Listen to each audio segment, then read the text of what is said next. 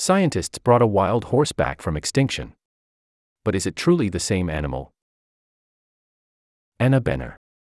The reintroduction of takhi horses to the Mongolian steppes, where they had roamed for millennia before going extinct in the wild in the 1960s, is often thought of as a great accomplishment of the animal conservation movement. However, as this brief animated history of the takhi from TED-Ed explains, a closer look at the story raises some complex questions about the meaning of conservation, the role of zoos, and the best way to keep wild animal populations thriving. For instance, can a population of animals descended from captive breeding programs and closely watched and controlled to ensure their perpetuation truly be considered wild?